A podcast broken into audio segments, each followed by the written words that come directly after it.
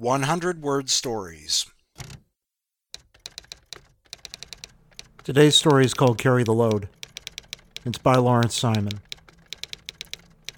I don't pry. I don't ask. I find it to be rude to ask too much. But it's strange. The less you ask people, the more they trust you with. Some things are small, other things are big, and then there's the things that are huge, too big for them to carry. So they tell you to help them carry. You might think that the more people who carry, the lighter it is for everyone. That isn't how it works. Trust doesn't work that way. It's a lot to carry. But you will, and they will help you carry yours. Well, that's it for today's 100 word story. For, I can't even remember what I say in these things.